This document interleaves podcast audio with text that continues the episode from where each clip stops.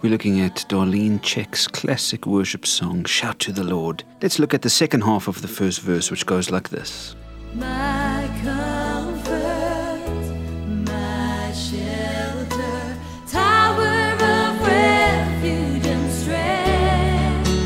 These are some great words that she uses to describe God my comfort, my shelter, my tower of refuge and strength. That's who God is. He's our comfort. I like how Paul says it in 2 Corinthians 1, verses 3 and 4. He calls God the God of all comfort, who comforts us in all our troubles, so that we can comfort those in trouble with the comfort we ourselves received from God. Yes, He's a comforting God, gathering up our tears, loving us with a deep concern and a deep compassion every day. And He's our shelter. He shelters us through the storms of life. Psalm 31, verse 20 says that God hides us in the shelter of His presence. In a storm, we always run for shelter. We could do no better than to run to Him. He covers us with His love, and while the storm rages on in our life, the hailstones kind of stop pelting us because He has covered us. And then, yes, He's our tower of refuge and strength, a strong and mighty tower that cannot fall down. Just picture the Twin Towers for a second,